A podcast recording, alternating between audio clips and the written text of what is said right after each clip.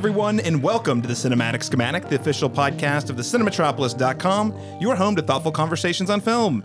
I'm your host, Caleb Masters, and today, believe it or not, we are once again jumpstarting our engines to see if this franchise can possibly continue to live its life a quarter a mile at a time for a tenth time Roman numeral X style. That's right, ladies and gentlemen, we're reviewing Fast X, the latest entry in the Fast and Furious franchise, the one that is 23 years old, by the way. We'll start with an icebreaker question, as we always do, before jumping into a spoiler free review of the film, where we'll also provide a verdict, and then we'll conclude the conversation by going into an in depth spoiler discussion. Joining me today, as always, my ride or die. I, I don't know the Letty to my Yeah. Vin Diesel. I don't know. I'll be Dom in this situation. Yeah. Okay. Oh, yeah. Yeah. That's fair. You, uh, my Dom to my Letty, uh, and, and on the on the drag strip, my co-host on the Cinematic Schematic, an award-winning Oklahoma filmmaker, LaRon Chapman. LaRon, welcome back to the show. Thanks for having me. It's because we're we're family. You know, you Right. and I are, we're family. You know, um, we're also Catholic. That's a lie. We're also recording this on a Sunday, so we have to say grace. It's ob- uh, obligation.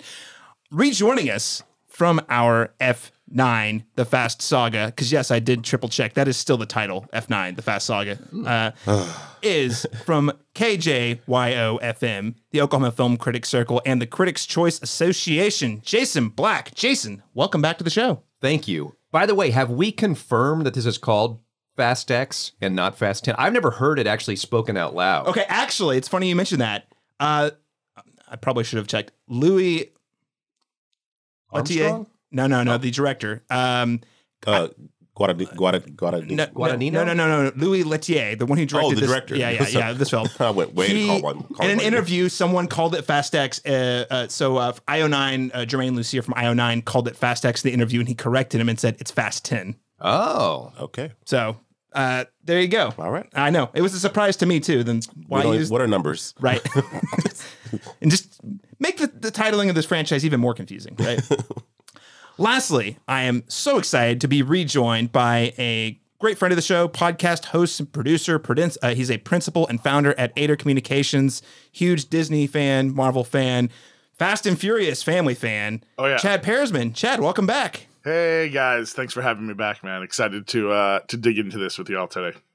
All right, before we get started, guys, time to say grace. Oh no. for, for the barbecue. I'm just joking. I can't.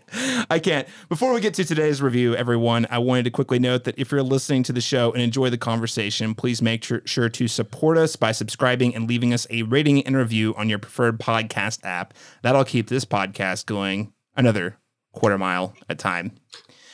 Uh, I have a quick announcement I just want to share uh, because we are in mid May. And if you are one of our Oklahoma listeners, as I expect most of you probably are, we're back again this year with exclusive coverage of Oklahoma's biggest film festival, the Dead Center Film Festival. Uh, the 2023 Film Festival will return from June 8th through the 11th to inspire, promote, and celebrate creativity and community through film in Oklahoma City. So, starting the week of June 5th, the Cinematic Schematic will be hosting conversations with filmmakers, staff members, and other writers from the Cinematropolis team covering the festival once again this year. Gosh, I think we've been covering the festival. I mean, since the birth of the Cinematropolis, but even before that, this will be like my 10th year, I think. So, if you want to keep up with the festival, you can get your passes today at deadcenterfilm.org, and you can catch all of our coverage by heading to the cinematropolis.com. Now, I think it's time to move into our icebreaker question. Who is one actor that you'd like to see crash the Fast Saga Family Barbecue in the next entry of the franchise who has not yet appeared? And for the prompt, I just want to clarify I want you to name a star, describe the type of character they play, and provide their motivation of some sort. Laron Chapman, you are one of the founding members of the Fast family here on the. Cinematic Schematic. So I'll let you kick us off. I am gonna go with Ryan Gosling as driver in Drive. Hmm. and his motivation i had to look it up real quick because i forgot his name but i realized that he doesn't have one um, Yes, and I think his motivation is that you know Dom cut him off at a red light at some point during one of the various one of these films, and they're actually merged in the same universe, and we just didn't know it. So, um, and I think that Ryan Gosling would ham it up in that in that sense. He would be a good addition to it, but it's also um, he's also very good behind the wheel. So I like it because he could be a nice antithesis to the, the rest of this franchise where he plays it cool the whole time, whereas everyone Yeah. else is going for over the top cartoon. you know, I said ham it up. He's very subtle in that film, so I think actually he would see, be a that- good counter. But that's why it works though. He hams it up by being subtle. Yeah. You know what I mean? Like it's like a punchline, like the deadpan guy, the straight man, yeah. and the franchise of insanity. Yeah. Um, there wouldn't be strong motivation here, but it would still be cool to see. Some guy dented his car or something. Yeah, I mean, come on. go. Yeah. Yeah, yeah. I like that. Drive is a great film. Uh, you should all check it out. Chad, uh, here's the thing. I, Chad, I'm glad to have you to the show, and your answer here is going to be very important because how you answer on this podcast is going to determine whether or not you're at the next family barbecue Uh oh. What I mean, there's not a threat. I'm just saying, oftentimes in the film franchise, someone shows up as a bad guy, and then later it turns out that they're a member of the family. Absolutely. What are your picks? So uh, it's interesting you you decided to bring in uh, Lamar uh, that another movie and add it to the universe. I'm going to do the same thing. I'm actually going to introduce. We're going to finally meet um, Brian's dad.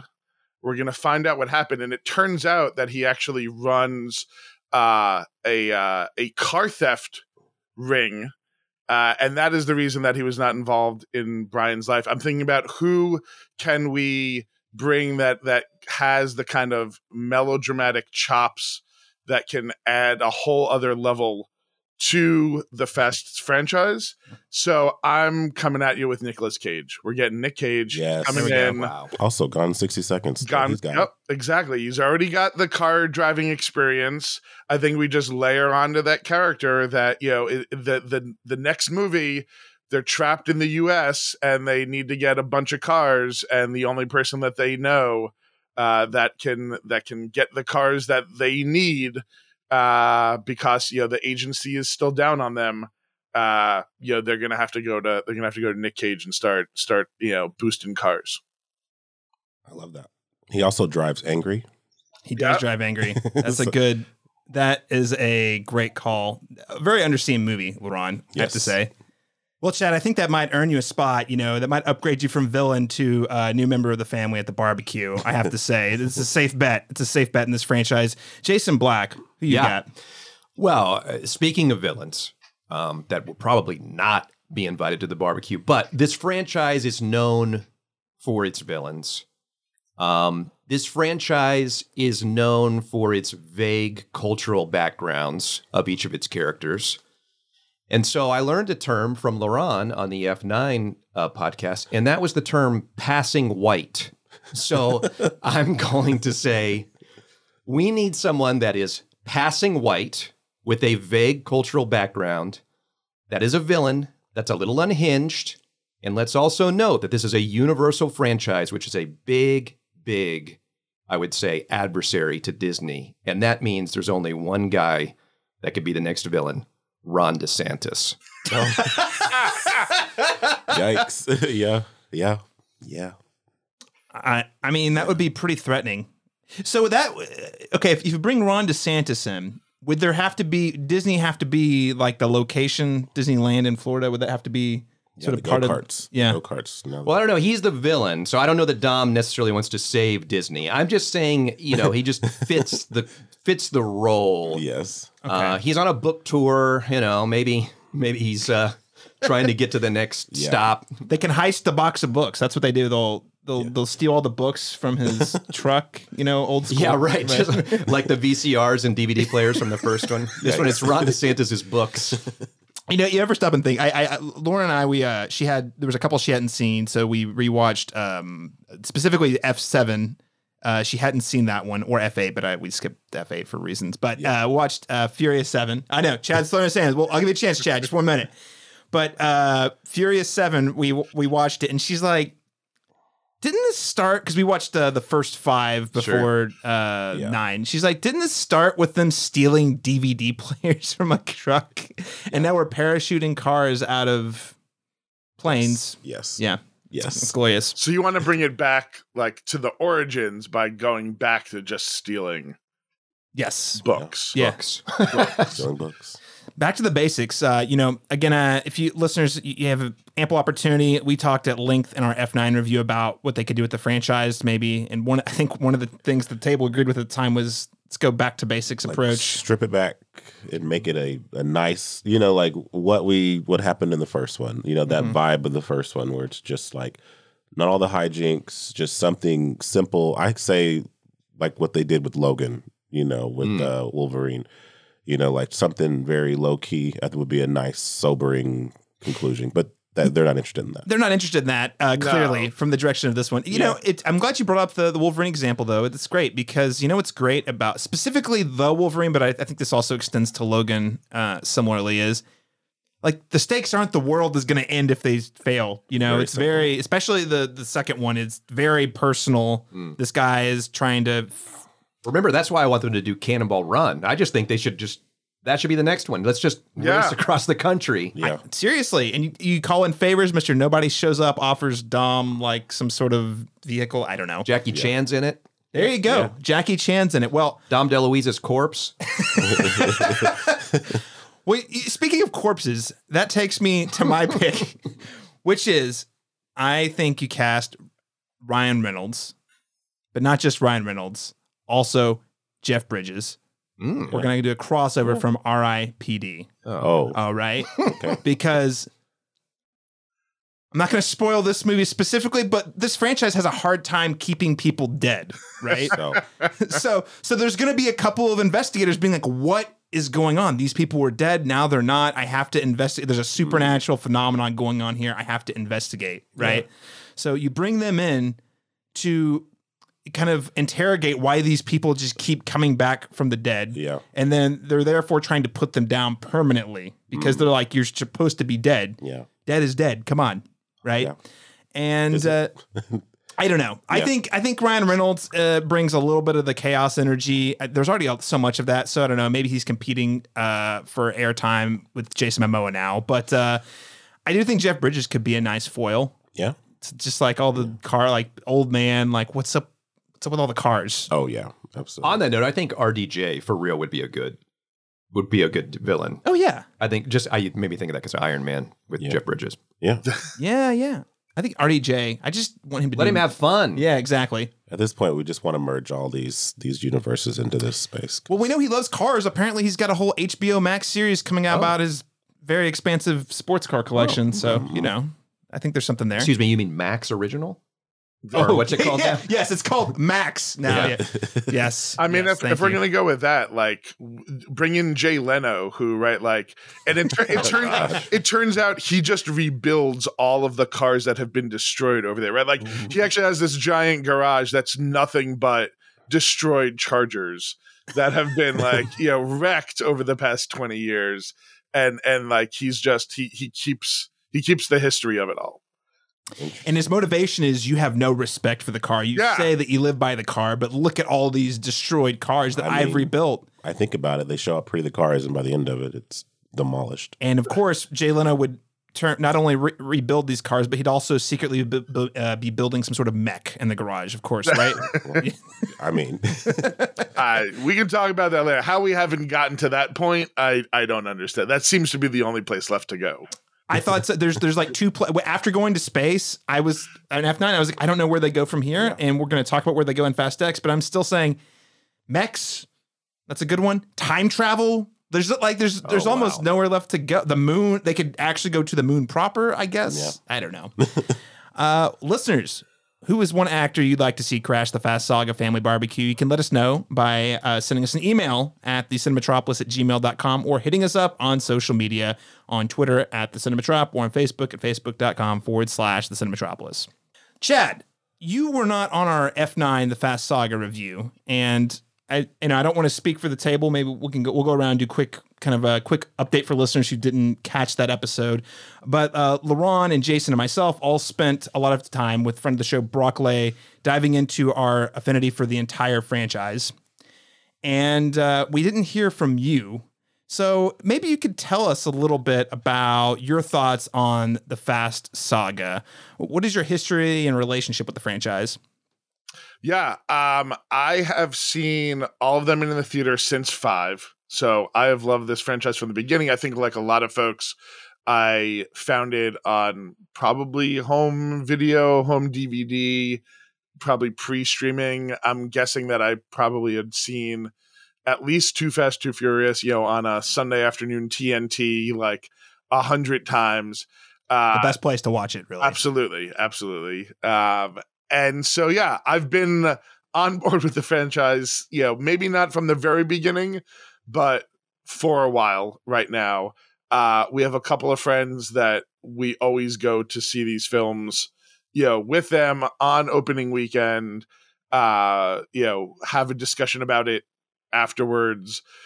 Uh, it's it's always like it's just something that we've been looking forward to. I, you know, not to spoil kind of my reviews of this, but like I can't get enough this franchise. I, I want to see, I want to continue to see more of it. Uh, and then, you know, I I don't. Did you guys do your full full rankings? So uh, like uh, we did a full rewatch. We watched every we planned it. So every Friday night leading up to the release of F9, we watched. Yeah, was family, family night, and literally like we had this was the, at the time of like uh you know uh we were still kind of in COVID, and uh so we were doing Friday night movies with friends where we were all like in a chat thread anyway, and so Friday night movies were all the Fast and Furious leading up to the leading up to F nine. Uh, I watched five through nine to prep for for X. Uh, again, I didn't feel the need to go back to the the DVD you really don't. days. um, they they did a good enough job, kind of reminding us where we where we came from. So yeah, ride or die for this franchise. Uh, love it. Um, yeah, I don't know what. Uh, would you say uh, we, ha- you know, we did rank them last time, so yeah. I, we'll save that. I don't think I put that in the discussion outline, but maybe uh, after, yeah, maybe once we get through our spoiler-free review, we can kind of outline where we rank, you know, how we would rank these movies. Um, but uh, maybe we could start here for Chad, just to give you a little more context for our listeners. What would you say is is your favorite and least favorite entries of the franchise? Okay, so least favorite, I'm going Too Fast, Too Furious. I, I think that's like probably widely considered the one that makes the one at the bottom. Uh, you know, I don't want to speak for everyone else. Um, I don't know that I would put it on the top of my ranking, but I think my favorite continues to be three. Like, to, I, I was like a Tokyo Drift fan. I feel like before, bef- certainly before the retcon, uh, and like I love this film. I think it has the best soundtrack of all the Fast and Furious films. Uh, I think it has the perfect mix of just like actual race car technique and like the the the races are just absolutely gorgeous in this film. Like it continues to be. I i will revisit that film like pretty regularly from time to time and just just marvel at kind of the gorgeousness of it. You know you could argue that's the the film that saved the franchise because uh, originally 3 was going to be straight to dvd uh, and that's also uh, the one that Justin Lin jumped yeah. aboard. And you know, obviously, I think I think the consensus last time was that F five is really the main yeah. movie that relaunched this franchise as a new thing. But you don't get Fast Five without Tokyo Drift. I personally rank Tokyo Drift a little little lower, but uh, it has its fans, and it's good to hear. Uh, real quick for our listeners who maybe didn't catch our F9 review, uh, Jason, like, what are your just general thoughts on this franchise at this point? Well, I thought F9 was terrible. Um, so I, I, I, you know, I love the franchise. I own T-shirts and hats, and he's wearing one right now. Uh, yeah, I got the Fast Five T-shirt on. Uh, but I was doing a little bit of inventory on it lo- not long ago, and I thought I think there's actually more bad movies in this franchise than there are good ones. Um, I thought eight was terrible. I thought nine was terrible. So I really had pretty low expectations for this one. Um, so where do I think the franchise is? I think it's completely off the rails and I will see them on opening night for as long as they make them. I am in that pretty much that exact same spot. I liked F9 more than you, but uh yeah. Same. I I actually quite liked nine, but I think I but for the sheer I, ridiculousness. I did rewatch F9 before uh Fast X and I still There's like some good I set still pieces liked in it. that one. The magnets, man. That that was a cool there's a lot of cool stuff in that movie. Uh LaRon, how about you? Yeah, generally it's weird because this is one of those those franchises where like I didn't know I loved it as it's going along because like I like you said I went to every single one of them as as they came out, but um, it wasn't really until five that I was like, okay, maybe I really like this franchise. you know what I mean? Like because I just was just a committed film goer, you know. So I think five through seven are great, like Yeah. are just great, you know, and then everything about one through four, you know, is in five. You know, the great parts of those things. You know, the only thing good I think from Too Fast Too Furious is Ludacris and Tyrese. We got them from that and brought them into the fray. For me, three's a little lower on my list, unfortunately, but I did I, I like the, the the plot with Han. You know, so I mean, like we get that. That's brought into it. So, um, I think at some point after five, they realized what they had. That these were Saturday morning cartoon you know, action films.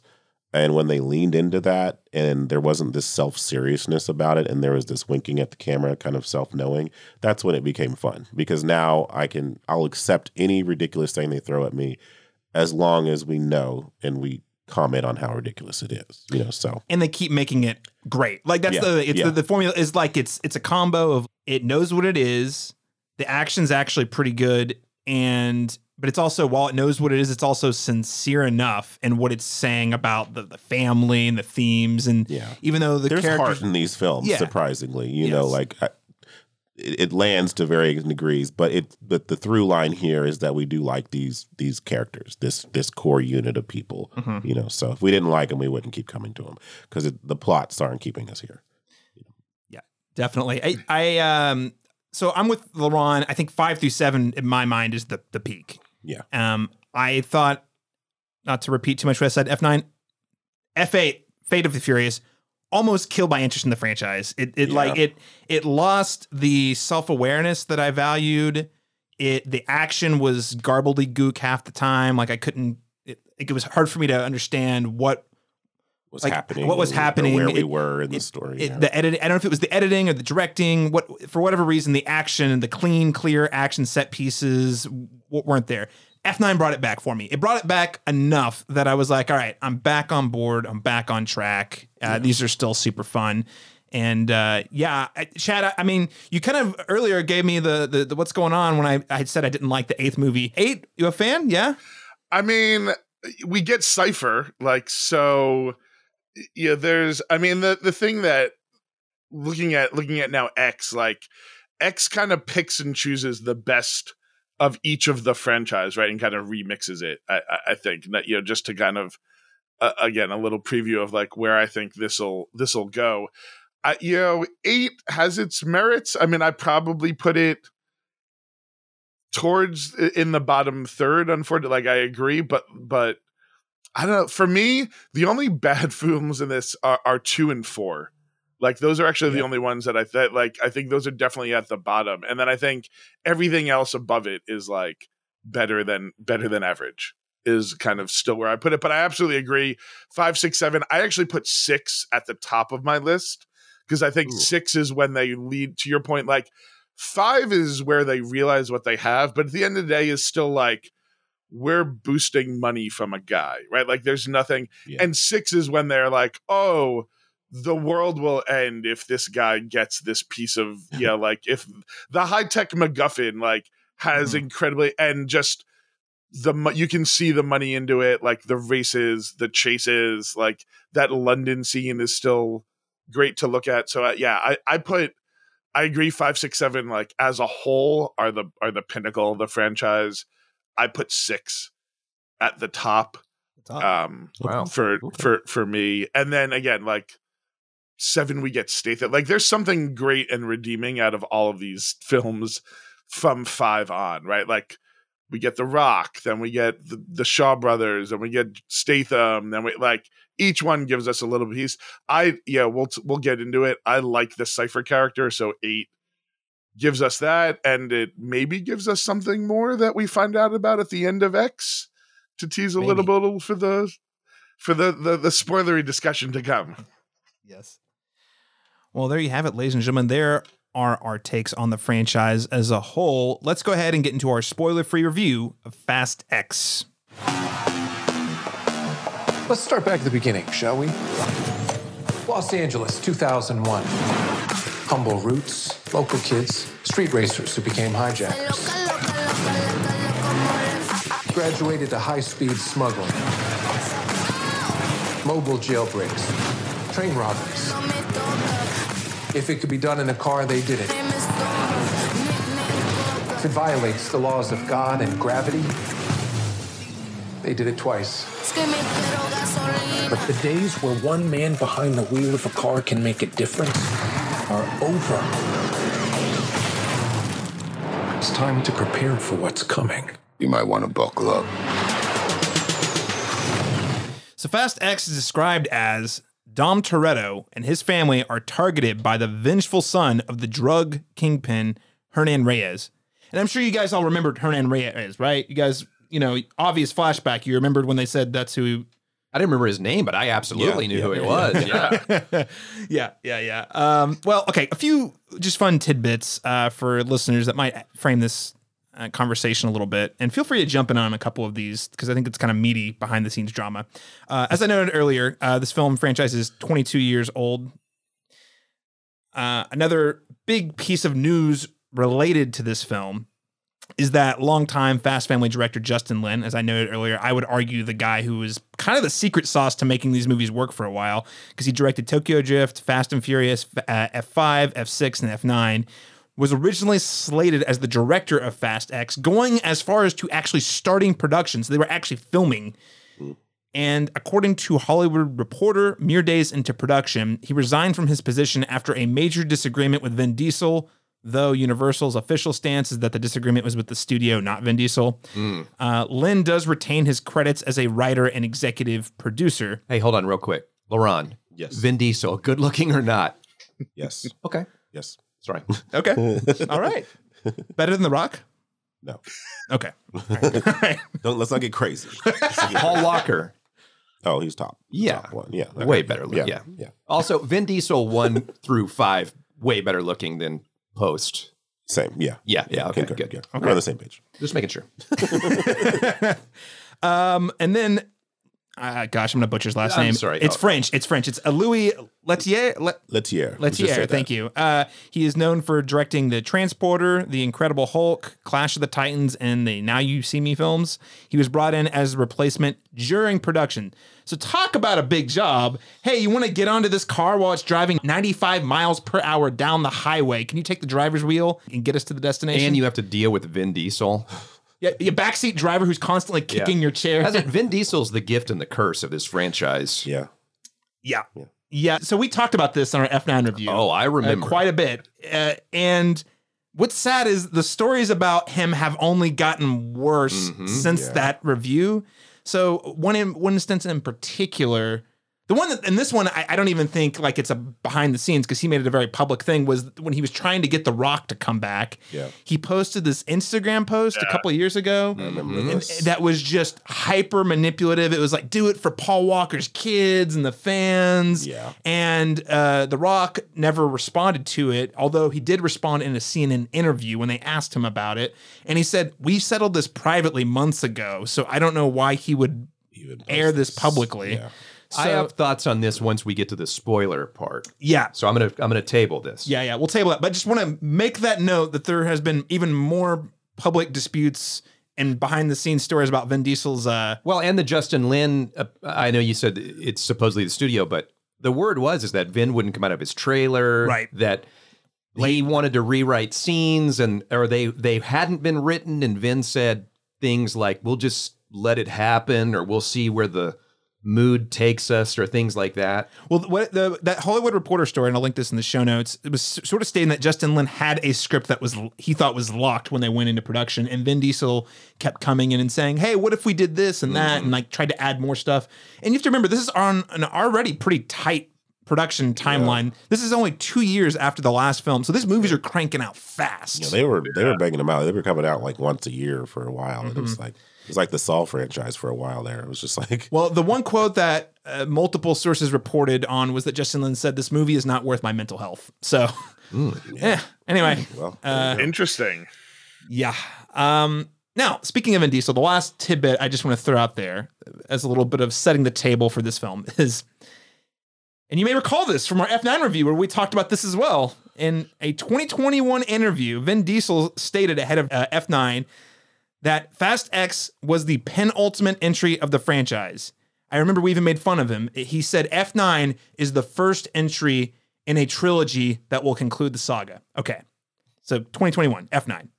However, on the press tour for Fast X, Diesel has been more recently saying Fast X is actually the first of a trilogy, oh my gosh. expanding on previous statements that this was merely a two part film. Guys, I don't know if we're in chapter one or chapter two of the of the of, finale. the, of the finale, but uh, here we are. All of that said, what are your overall thoughts on Fast X? Chad, as our special guest, I'm going to start with you. What did you think of the film? completely ridiculous. Absolutely loved it. Great, great time at the theater. I, I think still in the top half. I, I would put this, but certainly not not the top. Um, like I said, I, I think they I think they play the hits. I don't know if that was written in or because of all of this drama of the you know the rewrites and the where they are. Uh, but like, look if you if you love the previous nine plus one spin-off films like i don't know how you don't like this one uh, that's kind of that, that like you're you're either locked and loaded into this thing or you're like you're already out and like some some podcasts have already listened to right? Like you're only going to see this because you have to review the latest film in like the next big franchise. But if you're a fan you're you're going to be a fan of this. I i will say the only other thing I think I say, uh, you, you still feel some of the COVID protocol kind of stuff in this film. To me, you know, I we I don't really know were some of these people actually on the same soundstage as each other? Were any of these people in the same room? Um, you know, were did who actually traveled to all of these exotic locales? I can't really tell you for sure. So some of that starts to bleed through, and I think you know, we can talk about kind of the Paul Walker of it all as well, right? Like, there's a lot of backstage drama that we just know publicly about this entire franchise, and it's kind of sometimes hard to separate that from the film itself. Yeah. Yeah. Uh, hence the fact that we had, had to make like three disclaimers about behind the scenes drama because it it does kind of play into why certain creative decisions are made or why things are weird. If you have that extra context, you can kind of in your head one way or another kind of justify it a little little more. Um, I don't know. At least that's my perspective. Jason Black, what did you think? Well, I, I have a lot of thoughts on what we just said, but I feel like it's for later in the discussion. So Paul Walker changing directors, so we'll we'll leave it for that. I pretty much echo Chad entirely. I, I there were a few scenes that were laugh out loud, roll your eyes, ridiculous. Most of them involving a child, but for the most part, like, and when I say involving a child, I mean a child. I don't know, murdering people. But um, I, yeah. I had a good time with it. Actually, I, I, as I said, didn't like Fate, didn't like F nine, had low expectations, and walked out going, "Well, I thought that was pretty fun. I, I thought that was, I thought that was pretty good." But there are some scenes that are just ridiculous. There's one point that I laughed very hard, and I it was a moment that I think was supposed to be emotional, and I won't spoil what Did it it is. involve Vin Diesel's face?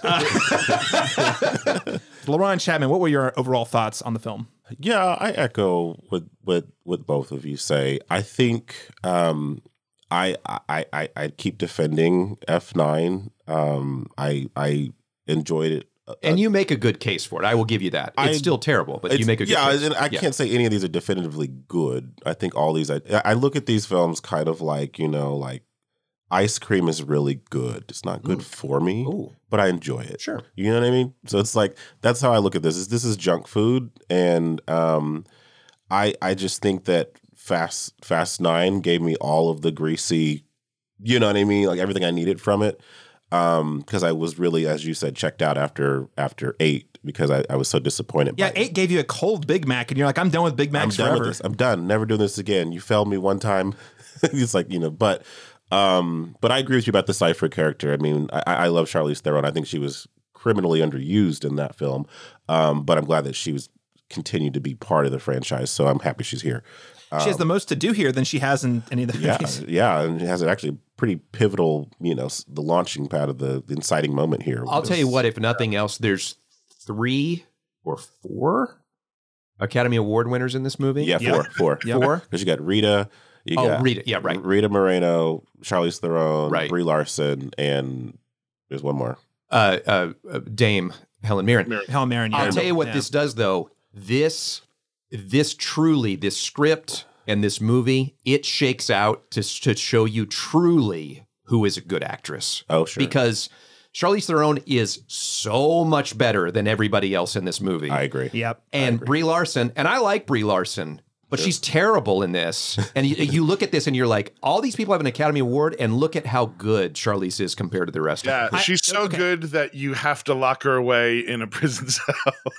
Yes. Well, sure. It's like, no, you can't. You can't outshine all the other actors. So I've been, I, Jason, you raise a great point because uh, I also thought Brie Larson was very bad in this. Now I want to, however, But I love don't, her. I don't necessarily want to throw her under the bus though. I just, Yeah. it's one of those where this is probably a unique assignment. And Oh, she it's just the she- script. Yeah, It yeah. absolutely is And the she script. feels like she's just in a different movie. Sure. I don't like. It's not necessarily that it's maybe in a different context it wouldn't be bad, but it just feels like wildly out of sync with everyone else. I don't blame her. I blame the script. Sure. I'm just saying what it does is it it gives a really good case for how Who can good Charlize who, who is. can who can take this material Yes. and give it some gravitas? no matter what, Yeah. she's good, Right. and that's Charlize Theron. Yeah. But to sum it up, yeah, basically, um, I I like this less than nine, but I like it more than eight, and I like it more than two, and I like it more, and I like Mm-hmm. it more than four. So it's it's it falls somewhere in the lower mid section for me. Um, so yeah, Yeah. still enjoyable, but but not great. Yeah, hey, I think this is great. Uh, unlike F9 where it was a very divided table, I think I'm I think we're all kind of on the same page generally. I Listen, I had fun with F9. I really liked it. Um I think I might have liked it a little better than this one only because uh, I really thought the mag I, I having just rewatched F9, I thought the magnet the use of magnets was a really innovative um, kind of gimmick Sure. that they used throughout the ninth movie. Even though that's not how magnets work. Oh, not yeah. Yeah, you okay. no, no, no, no. Of course not. I, this is how gravity works, or logic, or sense. I think the magnets are the con- are, are the top of the heap for ridiculousness of the franchise. Like I, But there's nothing awesome, in this yes. film that tops magnets as Hundred percent. Yeah, Hundred percent. And also in nine, don't you get that that first major set piece? Is it in Costa Rica or somewhere kind of tropical? I can't remember Yeah. where they're on. That was a really good like. with the mines and stuff. I really enjoyed that oh, Oh, yeah. sequence quite a bit. oh, where they And you- swing the car across the canyon. Yeah. like Tarzan swinging across the Yes, canyon. Yeah, Uh. Love they- that And also, how could we forget that was cool? But also, even the fact that the ludicrous uh, they drove a car across a collapsing bridge. Yes. you know, we always get distracted by the swinging car, but also there was a wooden bridge that had collapsed that they somehow dro- drove across. Yeah, it, it was insane. Yeah. I think I liked the action set pieces more. I thought they were more creative and just more interesting in, in F nine. Oh, yeah. So I think that they they top F ten. Yeah. That said, you know, Jason Momoa, we're going to talk about a lot more here in a second, Oh, but he really he upped the this movie almost an entire letter grade for me Absolutely. Yeah. because this movie I actually think could have been pretty mediocre. Mm-hmm. Frankly, it could have felt like we were going through the motions, but he just brings in the chemistry. Talk about actors who understand the assignment. Yeah. he's I've like got thoughts. Oh yeah, yeah. he he shows up and, and delivers 125 percent Joker antics, like Yes. you know. yeah. And whereas I feel like most of the bad guys that we've seen, while cartoonish and, and whatnot and silly, they all feel like kind of like James Bond type villains. Yeah, kind of stoic and, Mm-hmm. and and you know. right? And there's like uh, a government agency. This dude is straight up a comic book movie villain. He's flamboyant. Right. All get out. Yeah. and uh, that really brought it up a letter grade for me. So, whereas I think the action is a little weaker, the the villainy and the silliness of some of the story beats, I really admire and had a lot of fun with. Even if, again, in other hands, less competent hands or with less competent performers, could have been just really bad material. Because again, the script is not great in my opinion. Also, I this is kind of a spoiler, but I think we should be honest about this. This is half a movie. Just gonna Yeah, put that out there. fair. That's I, I don't. Well, I I, don't think people should know that. Or right? a I think they should. Or you mean it's a third of a movie? or maybe we, we don't know, but it's either a half. It's an incomplete movie. It's a two and a half hour third of a of a, Yeah. of a movie. Yeah, it's hard for me to accurately assess how it handles certain character decisions. If we're Um, not seeing the full picture. Exactly. Um, but uh, you know, I guess we do get to see Vin Diesel try to save the Catholic Church. So there, that's, Try. yeah. He saved Catholicism. What do you? What do you mean? Uh, okay, let, let's let's talk about let's actually talk about um, in more in depth. So overall, I think we're all pretty positive, middle of the pack. Not the best, not the worst. Uh, fun time. Yeah, a little above neutral is how I describe it. Yeah, yeah, Yeah. I think that's I think that's solid.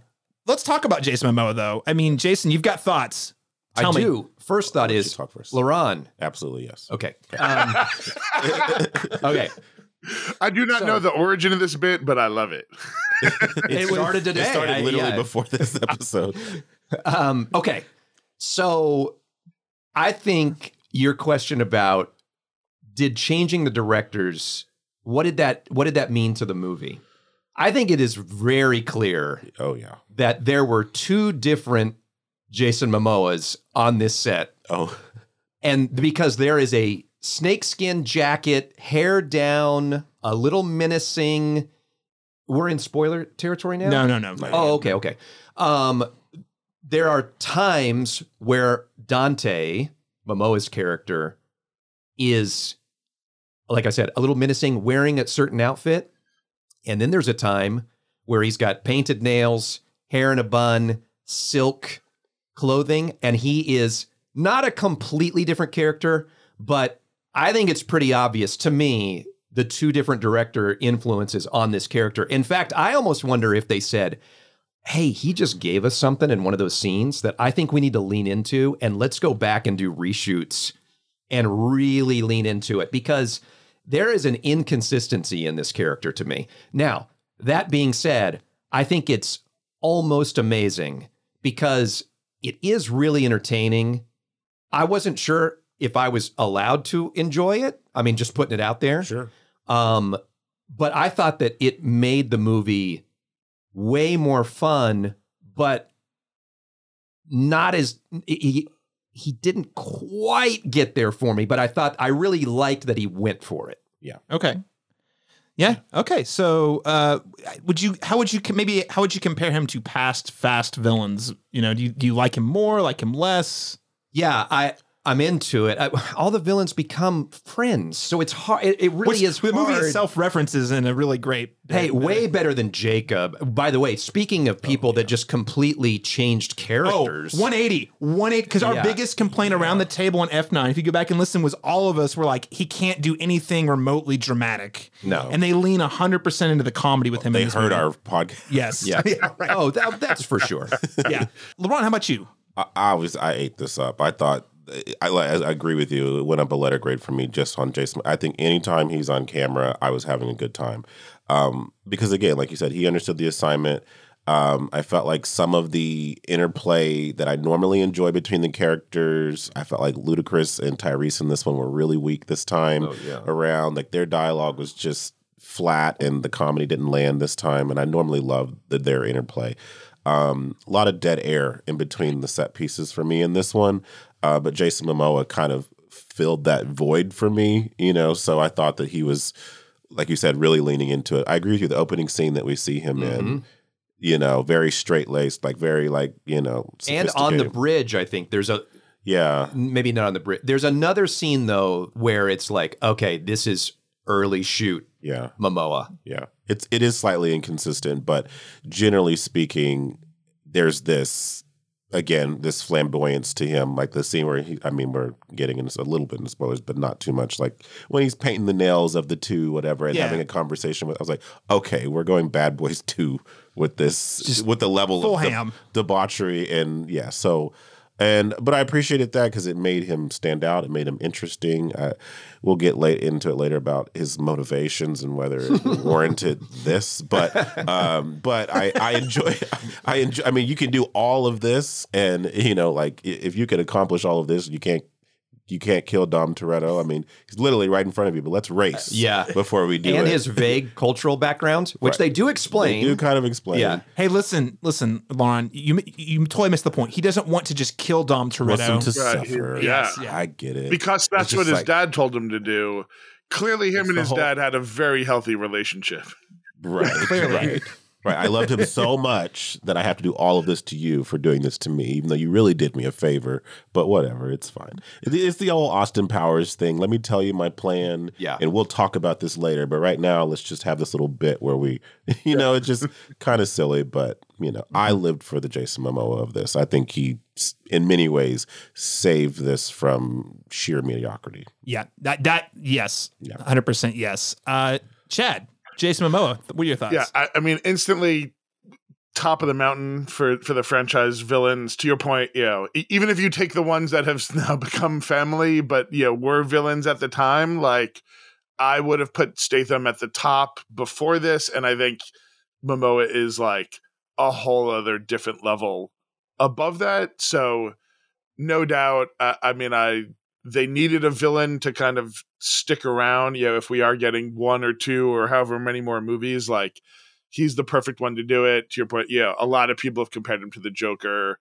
There's a lot of stuff that doesn't make sense, but uh, other than the explanation of like, oh, he's just a psychopath and he's you know he's a little uncaged and you know therefore like we can give him a bunch of exposition of why is he rattling this off to nobody in particular oh it's because Yeah. he's crazy so like he he accomplishes a lot with that but absolutely like the number one thing that we talked about walking out of this film is is how good he is and like i i you know i can't wait to see the next one because of him You know, you guys mentioned Bond villains. He was giving me a little Javier Bardem Skyfall, yeah. Uh, but I but you guys may Who disagree. was also vaguely queer, too, like The- this the- character is. The, Like the Joker. They're both kind of like the Sure, Joker from the Dark Knight. You Yeah. know, in that way. You know, I mean, in, in that, in that specific Skyfall, which I like that movie a lot. This is not a knock, but it Yeah. literally uses the same like t- plot template from Oh, the Dark Knight. You know, yeah, and Home Alone, sure. yeah.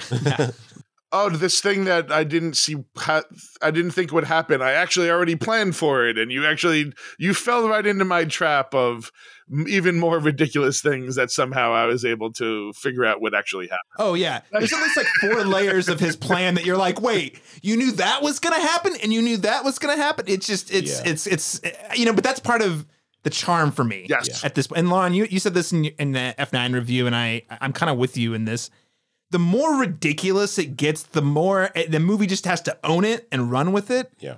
and and they are. So I'm there. I'm like, yeah, of course he's thought he's got like eight levels of his master plan that we hadn't considered. Right. That no one could possibly under like think Yeah. that that that level. But you know, hey, it's super fun and I, I like it. I got you right where I needed you. It's like all these things that went terribly wrong, but this is where I wanted so you mean to you be. weren't trying to kill me there or there or there? That It was, you. It was all to get me Oh, okay, to yeah. the bridge. To the bridge.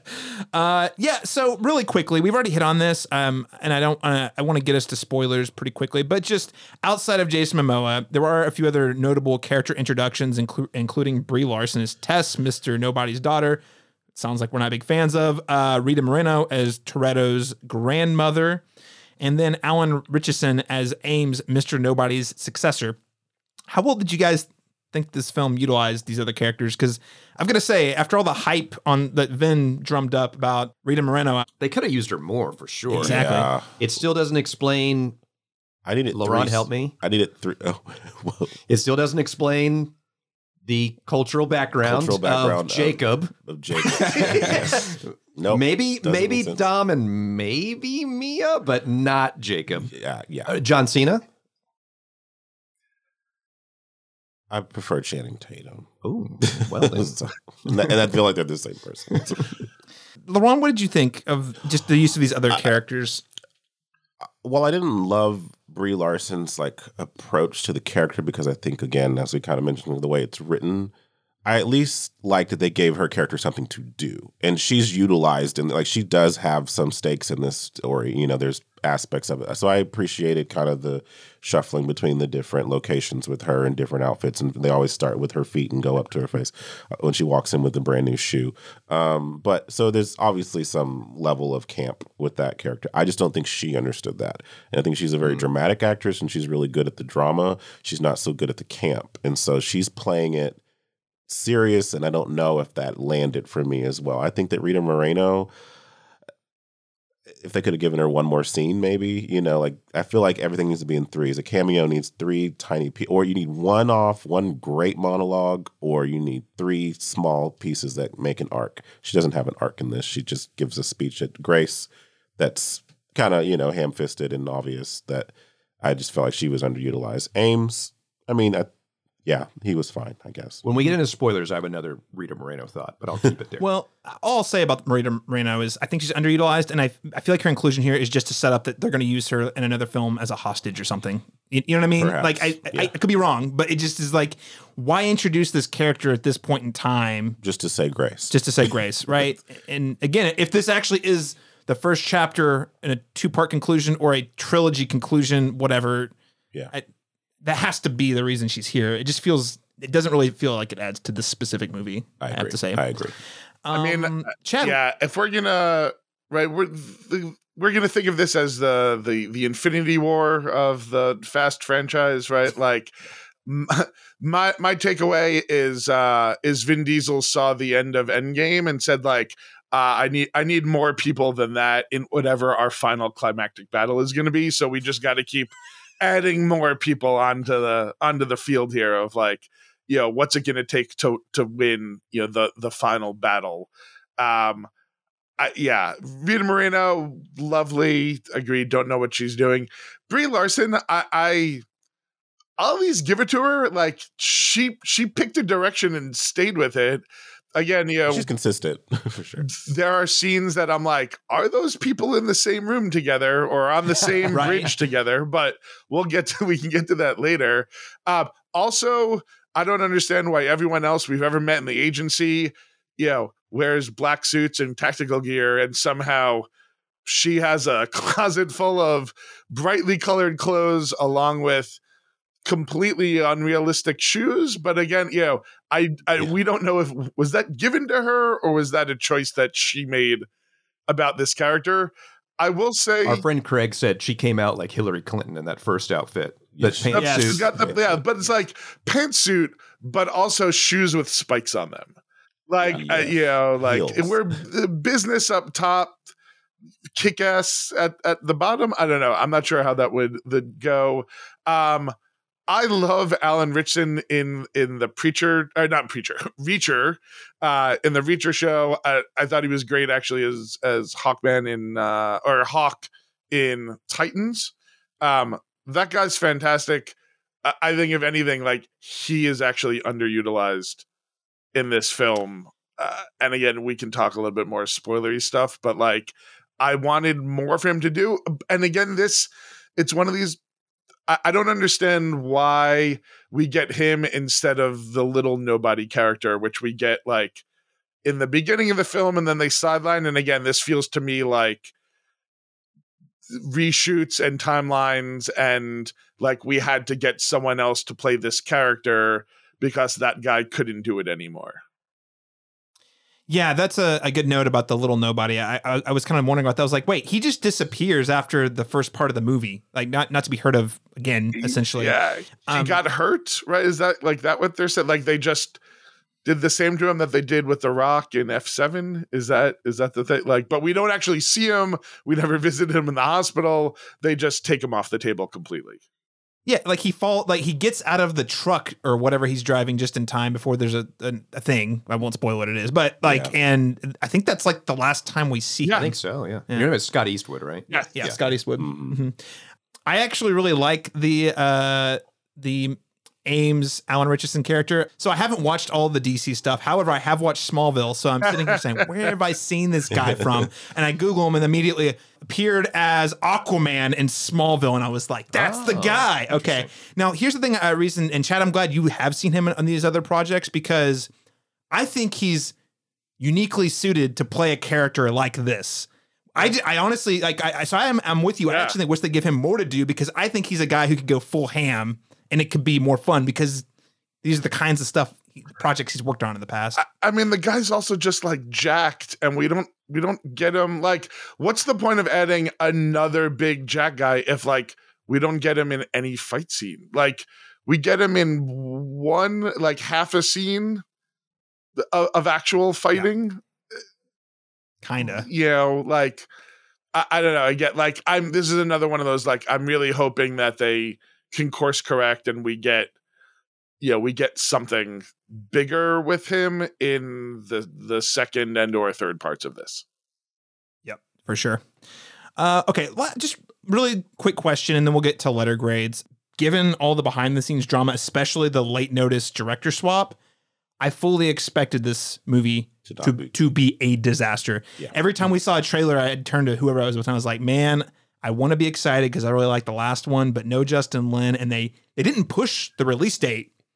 That's usually hugely bad news. We all remember the Rise of Skywalker that didn't push its release date when they had the whole, you know, like so. They just plowed through. Yeah, it, Yep. it's not usually great. Um, and to my surprise, I would say, despite the fact that I think the action, there's no like standout action pieces per se, it's pretty solid, all things considered. Yeah. Um, do you guys, you guys think this movie escapes disaster levels of failure from the swap? Laron's give me a look. Yeah, I, I I think the thing that I suffered the most from this, um, like I said, the the writing's not at the level of camp. You know, I mean, I'd say polished camp that I think sometimes it accomplishes pretty well with this.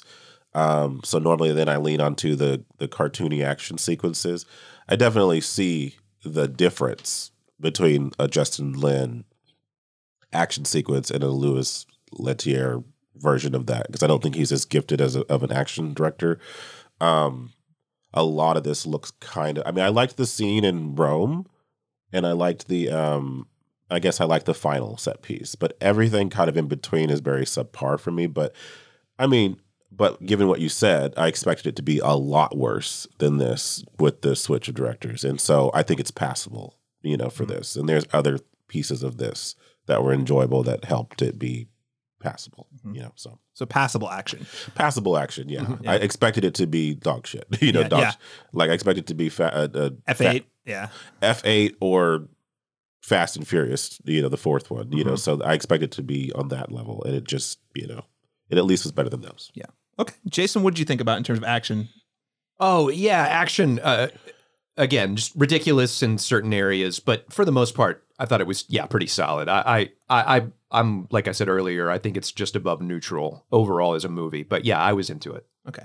All right, Chad. Uh, you think it's escaped disaster territory with like just the set pieces and the visuals? absolutely yeah i mean with the with the loaded up yeah all you know again we don't think all the characters were as great here but like you throw enough of them at the wall like there, there there's enough here to like i i agree like you know we'll we'll get into letter grades but like uh, better than average All right. Well, with that said, let's go ahead and jump straight to letter grades. Actually, Chad, I'll throw it back to you. What letter grade would you give Fast X, or maybe Fast X Part One? We're not sure. Yeah fa- well no because it, it'll still be like you know fast 11 it'll, you know like we're uh, Fast XX, and the last one will be Fast XXX. oh you th- XX, XXL. XXL. There you go. There you go. There you go. Well, hey, Uh, I, you know, I'm gonna give this a C plus. Again, like better, but a little bit better than average. Um, but I, I don't. I want to give it a B minus, just on the back of Momoa. But like, I think it's it's just missing. It's like a you know, we're we're just gonna miss the the B minus uh, territory here.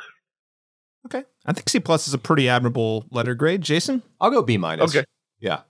Yep. I like it. All right. Laron. and I am seventy nine point nine nine nine nine nine nine nine repeating. So there's like this one like he just missed the, the finish line, but he barely made it.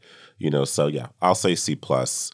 You know, I, I I feel like there's enough to enjoy here, but it it's just it's not quite there. You Mhm. know, not quite there. Momoa is great.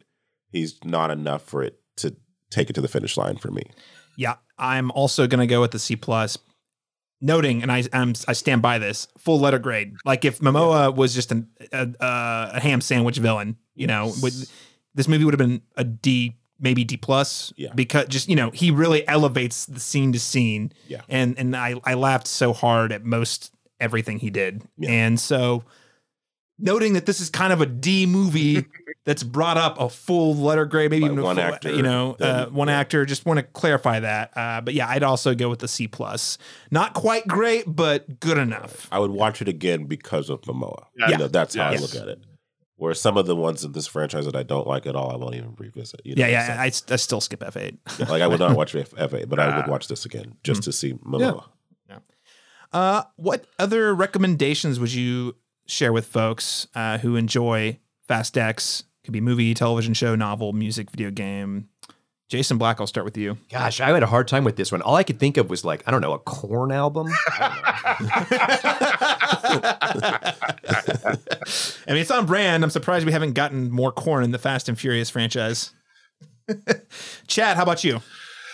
Um, I think last time I gave a book, so I'm gonna I'm gonna stick with that. Uh, I'm gonna give uh, the Dresden Files book series uh, because so I, I'm a I'm a lover of like urban fantasy uh, books, and it's it's another book series that like focuses on one character, but as the books progress, like more and more people become part of the like extended chosen family that he uh, that he works with. Uh, and I, I, you know, that is the thing to me that is kind of the, the def- one of the defining characters of the Fast series is like how we, uh, you know, you know, people that were enemies are now friends, and you know, we continue to have this chosen family, and you know, we rescue people, and for whatever reason, they don't think we're completely crazy, and they choose to stick around and help us on the next, you know, hijinks. Uh, and this book series has uh, a lot of similar traits to that.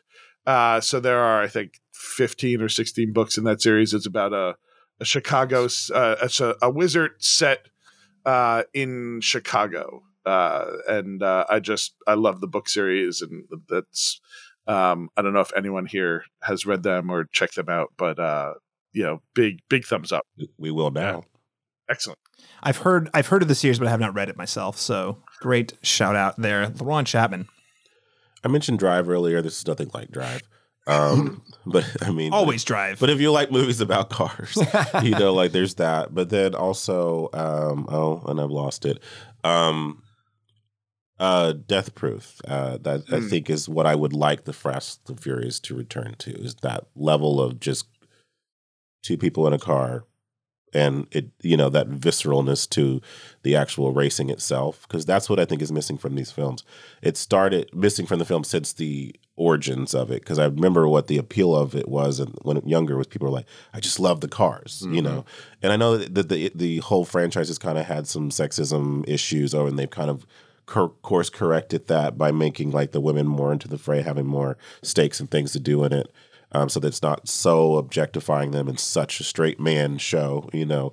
Um, but I think that would be that would be fun to see if we if we got again a sobering, very like you know uh, back to the basics kind of um, street racing film, you know. And I think Death Proof's a good example.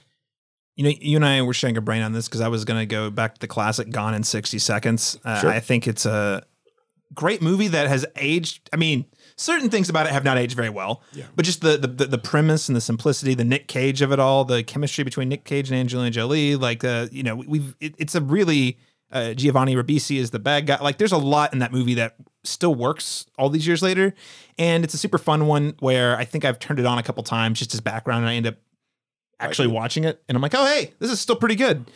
Uh, I'm also going to throw this one out. This one's not really a recommendation. I don't know if it's going to be good, but you know, I usually throw out the guy who throws out the video game recommendations. Uh, I'm not going to recommend a video game, but there is an uh, upcoming video game adaptation for a, a series called Twisted Metal, which is about people who put guns on cars and drive them around and blow each other up. Awesome. So it's basically the Fast and the Furious That's franchise. what we're watching. Uh, Like you see John John Cena's car in this movie. That's pretty much what everyone's car is going to be like. I'm not even joking. So uh, it's going to star Anthony Mackie. Um, he's really the big one. Uh, Samoa Joe from wrestling. the wrestler is going to be in here. Will Arnett, I guess, is uh, voicing Sweet Tooth, which is kind of the main bad guy.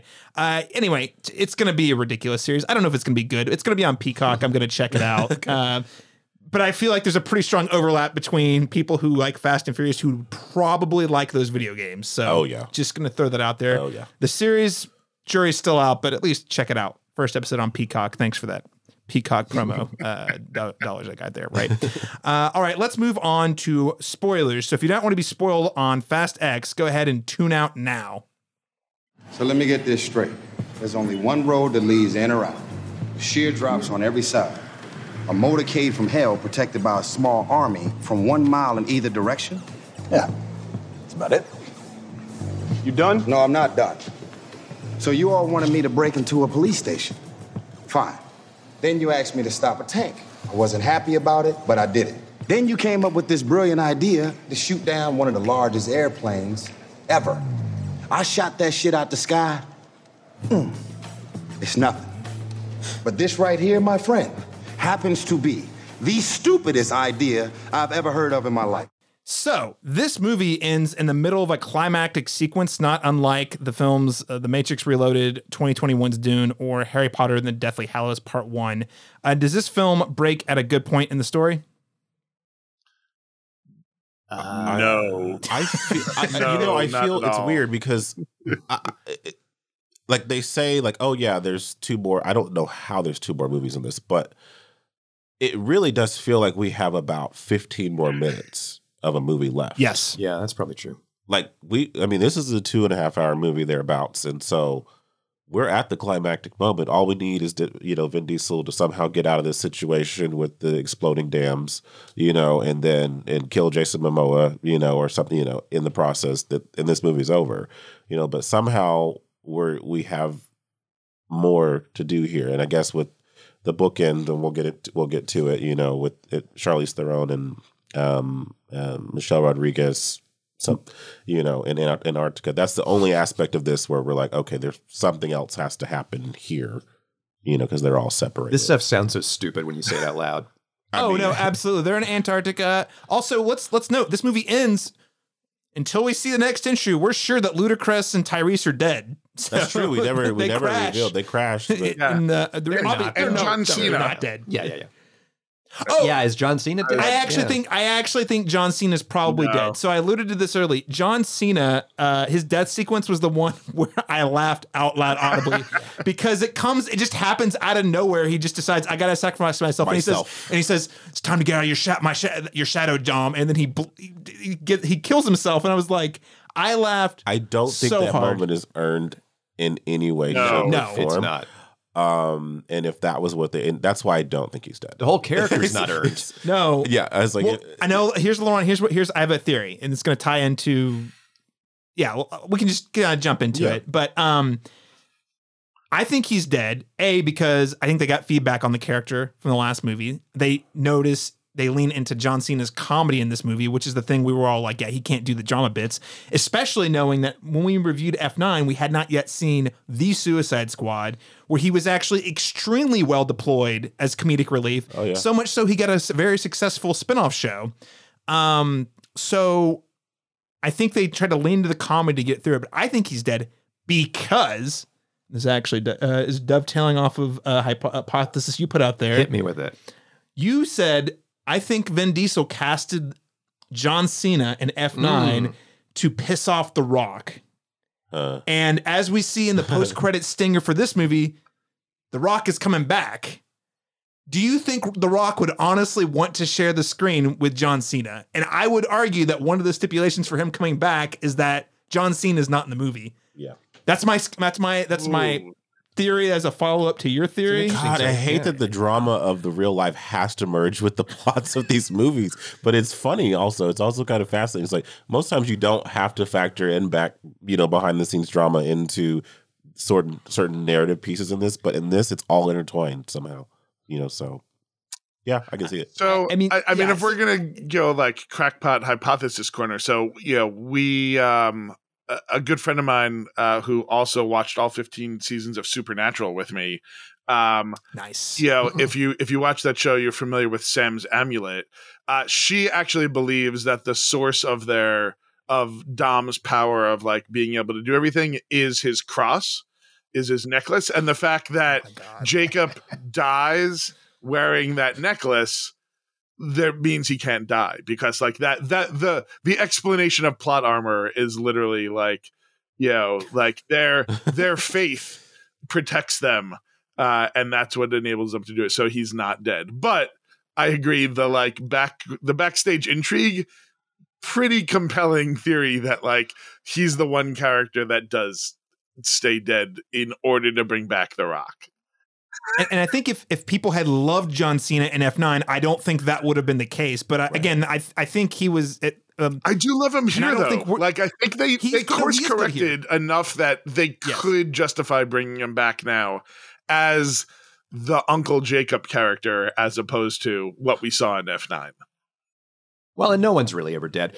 I, I wonder too about the rock scene, how tacked on that was. Uh, you know, at, at at what point was it actually in the script, or was it because it's not necessary at all? You don't need it. I mean, you don't need any of this really, but you don't need it necessarily to move forward with the script. But it is an interesting way to get the rock back involved.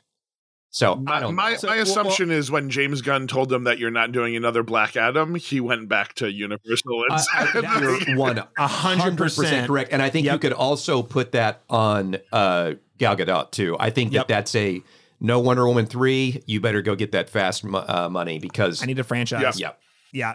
I, I, I, I was that was my theory with you with hundred percent was oh no Black Adam tanked oh he's not going to be in the new DC hey then I know we've had our differences in the past Yeah. but you know I think I would like to come back for a great finale you know I, I can just see it um, Yep.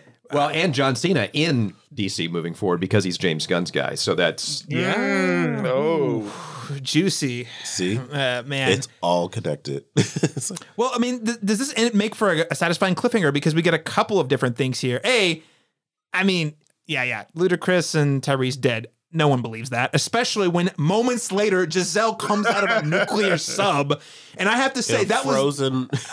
which got which by the way got no reaction, Oh, right, know. Caleb? I mean, we were in the I same actually, theater. I actually moaned audibly. I was like, "Oh my god. well, god!" I just mean like there was no clapping. like, oh, she's back. There No. was nothing. Rock got a little bit of a reaction. Yep. do But we? Giselle got no reaction. Do you think that was actually her? Like, do you think she showed up on a day for a soundstage, or like, did they literally just like did Weta did Weta Uh. like make a, a digital compilation of like her from some like I can't Hmm. really tell, and it was there for Well, such a brief available. period. I was like, I'm excited. She looks really weird though. Well, the stuff around her was absolutely CGI. Yes. Right. Like it looks pretty bad. The whole nuclear sub bit looks awful. Um, but yeah, to your point though, wouldn't surprise me if they're like, eh, what if we could just do it without we just pay for her likeness, not her time? Yeah. You know, that sort of thing. Yeah. Yeah. Um, do we think, you know, speaking of things that can't die, do we think they rebuilt the sub from F8 or do you think Cipher was like, I I still need a sub and like just went and found one somewhere else?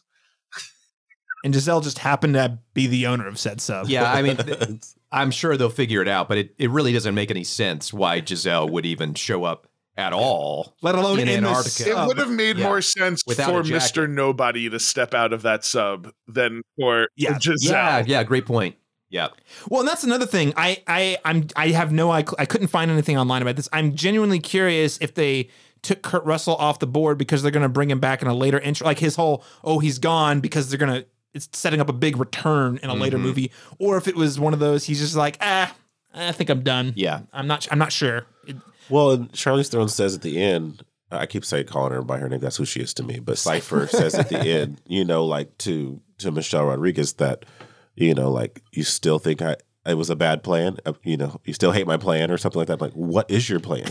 That's what I want to know. It's like, but maybe this because we have two more movies. But um, it would it would be nice to have some inkling of what the hell how the hell this ties into anything. and, you know, and that's where Well, getting back to same like your thing- question of were you satisfied like the dom storyline the dom you know little b storyline is the only one that kind of makes sense to cliffhanger it i mean where we leave off cipher and letty does it it doesn't make good for a good cliffhanger we also like thinking about other dangling things like we left Statham to go save his mom, but we never see him again. Like, I still don't understand why we're not getting um the other Shaw brother in the yeah, like we haven't seen him since too. the end Yeah. of Yeah. of you know, the the three minutes he was in of eight. Like, Yep. if we're gonna get another movie, that's the one.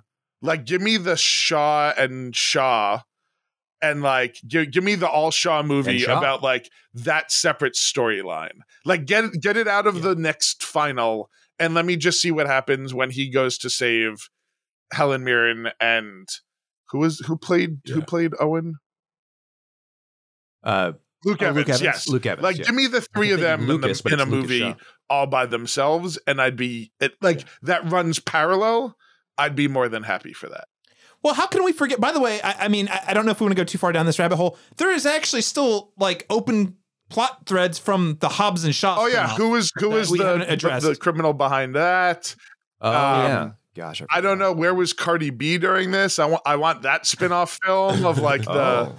the women gangsters running around London. Um, you know, the, yeah, there there are so many threads. Like if you start going back, that they still need to tie up around here.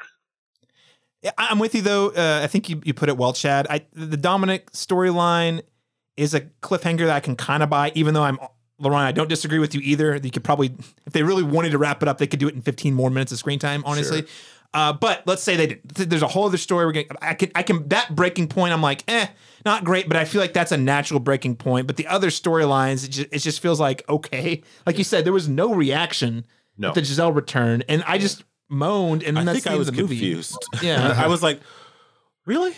Okay. Well, so let's let's talk real quick about the Helen Mirren character, Rita Moreno, Dom, and Little B, because there's there's a through line to this. Yeah, yeah, okay. yeah. J- Jason. Oh, uh, sorry. School us right now. No, go Oh, for it. I thought okay. I thought I was off the uh, rundown. um, okay, so first off, Little B just terrible. Uh, the the fact that and and I said this on the F9 podcast. So Chad, I want you to hear this. Um, the fact that they have to call him Little B because his name is Brian, and so we don't get confused because Brian is still alive, which is stupid. They should have named him Walker. I Yep. said that originally. It should have been a, a nod to Paul Walker, not a nod to Brian O'Connor. It makes no sense. There's even a part where Mia says, I have to get back with Brian and the kids. And you, for a second, go, Well, it, does she mean Brian O'Connor or Brian, this kid? Right. Which, so terrible. Never introduce a child into the series. It's always a bad idea. However, the whole point I think of Rita Moreno is that scene in the garage where she says, You honor his name when he's looking at his father, which, by the way, are just screenshots from the other movies. It makes Right. no sense that, that you'd have framed pictures of that. But then later on, when I hadn't thought about it there until just now. Yeah. oh my god! and right. also the part where they bring us up to speed when they bring uh Brie Larson up to speed on who this group is, and there's actual footage It's just yeah, from the other movies as, as if it's surveillance footage, like Yes. them driving off of a train where there's no camera there. You know. Anyway, um, so then when Dom is talking to Mama Shaw, I can't think. I don't. I can't think of her first name. Queenie. Uh, Queenie.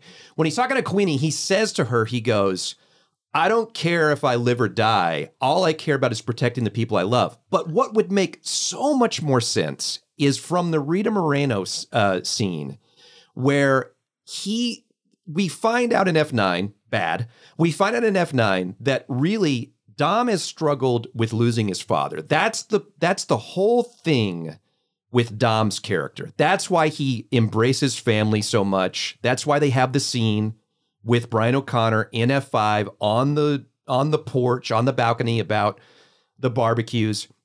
It makes so much more sense if now that Dom has a child that he would look at this and go, I lost my father and it has defined the rest of my life mm-hmm. that I cannot under any circumstances leave my son in the same situation that I am. But he says, I don't care if I live or die. Yes. All I care. That makes no sense. It should be more of that Yeah. Dom is obsessed with, I can't leave my son. I have to figure out how to protect not only him, but myself too, because I don't want to happen to him what happened Well, and right, they address this a little bit. Like the opening of F nine is basically that, right? Like they're living off the Right. they're living on this ranch with a barn. Um, little B is taught like someone they don't know who's approaching, so he gets into this like the this box, right? That like may protect him, right? Like so they went out of their way to do that. In this film, I absolutely expected that there was some type of like bunker, Safe room. panic or safe room, right? Because they even It's tell the little B bathroom like, to the you know what to do, and is you know what to do to huddle in the corner next to a toilet? Like I don't, yeah. I don't under. They they took the time to rebuild this house. They're clearly gonna have to rebuild it again. Like why was that not taken into account? And it and it goes back into like your same thing. Like Dom, everything we're told tells us Dom would have done something to to kind of prevent that, even to the point of it makes no sense that Mia just comes to their house to watch Little Right. B Without there. Brian. Well, not only They're- without they have a like, family barbecue without the Brian. whole Paul Walker, like the last movie when they we uh, when the skyline drives up, like I like the wink and the nod. To your point, during this, they leave a chair open, like as if he Mhm. also continues. He's just perpetually running late to every to every Yeah. family barbecue. yeah. Yeah. I, I I think we have re- and this is the problem with having so many sequels after F7. Uh, and, and I'm not complaining about the actual sequels themselves. The fact that that character is in the fiction still alive creates a lot of weird problems Yeah. that they have to weirdly justify. Yeah. And it's like, listen, if you know Jason Momoa, you would think in the fiction, Yeah. Brian O'Connor would probably be one of the first people he would target Right. to Right. kidnap, right? Right. So, th- like the fact that he and also uh Rita Moreno, like th- his actual family, right? Right. Yeah. There's just like weird things where they have to write around the fact that this really critical character, very important all these people, just happens to not be around. And not only is he not around, he's completely removed from danger. Nothing's going wrong. He's off He on a beach. equally involved in that same issue with with, with Right. with that with the whole conflict of this story. So yeah, it doesn't. It wouldn't just be Dom, well, the, the, the, the longer it goes on, yeah, oh, exactly. He's number two, right? Yeah, they, they- yeah. Both of you will be getting will be suffering. You know what I mean? Like, and so, but that's yeah. It's just weird. And I think Jason, you had said we'd kind of like I had entertained the idea on, on our F9 review. It was like, hey, maybe they should just find a way to like kill him off screen. And I know that's awful, but like it it would solve a lot of the writing challenges they have. But then you were- you know then it is it disrespectful if you kill an iconic character to this franchise off off Or, screen? or and like, look, I'm not trying to take work away from anyone. Stop bringing back I- Jordana yes. Brewster. Jordana Brewster. Like, yes. yeah, like that's the other solve, and like it's harsh, but like Because I like her, but you right, she doesn't. It- it- she's she continues to not do a lot in any of the like eight, nine, and ten. right, she Chad. doesn't really do a lot. They could they could have just as easily be like they are so far underground taking care of their kids. We don't even know how to get in Right. touch with that. They're in Sri Lanka. They moved. Right, they got right, out of town. They That's uh, the out best of the business explanation completely. we could have gotten. Yes. it, it Yeah. feels like. And that would have been safe and easy. Yeah, but safe, easy. It, it doesn't. It's not perfect with a bow, but it, it it's it's something we could stomach versus like her just being brought in because she's part of the family. You know, Yeah. whatever. So yeah, yeah, Chadwick Boseman being gone isn't convenient either. But you got to you got to do something. they with figured it out. Yeah. Right. Also, did you notice uh, just while we're talking about Brian in general, they uh, incorporated a lot of his farewell uh, Yes. song Music. into the I score liked for that this. actually, Yeah. though. I thought that was kind of cool. It was a nice touch. Yeah. Yeah. Yeah. Well, so you're saying uh, Brian you know, in should get cancer? Is that what is that what you're suggesting? Oh, God. it's a death. Yeah, terminal illness. I mean, I, I okay, no, I honestly think you guys put it right. Just they're out. They're done. Yeah. They're done. Like they are off in a safe she's- house. They're all, and they even Yeah. that was how they pitched it to us. Yes. And the Fate of the Furious. But then they brought Mia back for nine for no reason. for no reason. Oh, because 'Cause Jacob's Jacob, her brother yeah. too. Ah, whatever. Okay. And here especially, she really super is not necessary. No. And I'm just saying, like every because they brought her back in nine, every time they make a new movie, they have to come up with a weird justification for Why she's still around? why she's still around and why Do Brian's we not around. see her at all? No, like when when Jacob picks up little B, like we never see her again, right? No, No. no.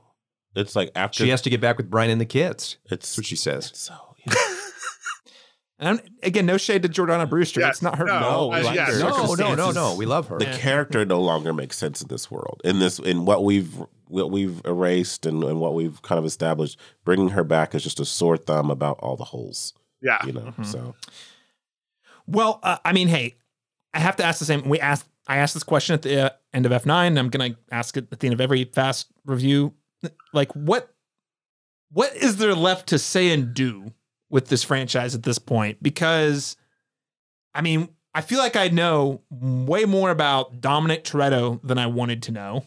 Uh, frankly, Sure. and they've already done all these crazy stunts and we're getting at least one if not two more of these things so like what i guess i'm saying is what is there left for these movies to do or say that could possibly justify their existence for two more movies I, I would I, th- nothing, but I would say I don't. But that's the thing, though, is that this franchise to me was never about the origin story. It's about the missions and the cars. Right. That's Yeah. what it is. Yeah. Laron said it already, but that's where, if there's any more meat on the bone, sure, it's fine to have a big bad, but you know, in the first movie, there's really no bad guy.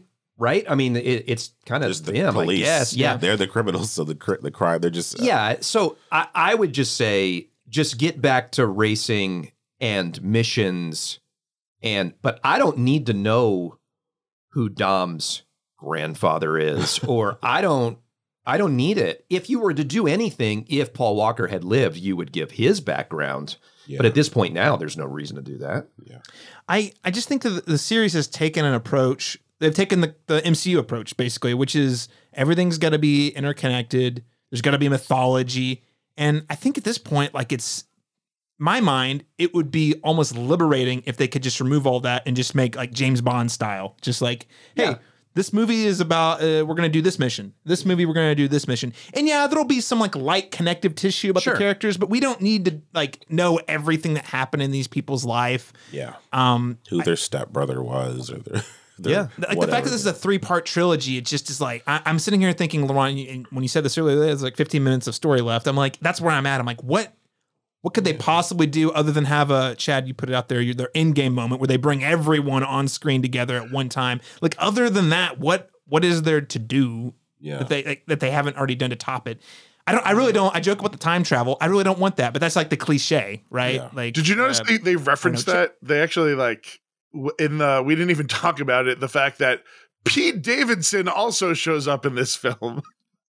For- yeah. Well, and Brie Larson does drive a DeLorean, Chad. She does drive a DeLorean, and when they walk in, they literally say like, "Oh, did like did we Oh, no, time travel?" Cipher. Like, like because the place looks so old. Like they they reference time travel.